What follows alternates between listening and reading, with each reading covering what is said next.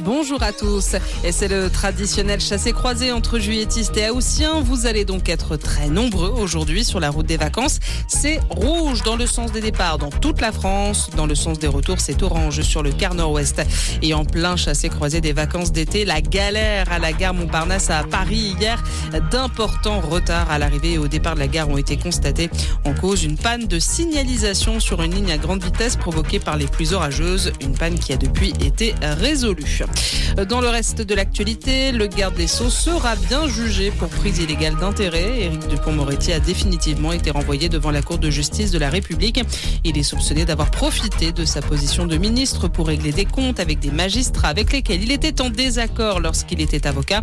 Éric Dupont-Moretti qui reste pour l'instant ministre de la Justice. Elisabeth Borne notamment a assuré qu'il avait toute sa confiance. Une situation dénoncée par les deux principaux syndicats de magistrats.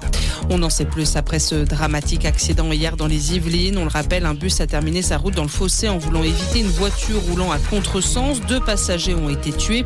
Le conducteur de la Clio a été placé en garde à vue lors de son hospitalisation. Il était alcoolisé au moment des faits, 2 grammes d'alcool par litre de sang. Les tests sont négatifs pour le chauffeur du bus. Une enquête pour homicide et blessures involontaires a également été ouverte. Ce n'est plus qu'une question de jours selon Copernicus. L'Observatoire européen estime que l'Atlantique Nord va bientôt battre son record absolu de chaleur avec plusieurs semaines d'avance sur son pic habituel de l'été. Cela pourrait se produire ce week-end ou en début de semaine prochaine.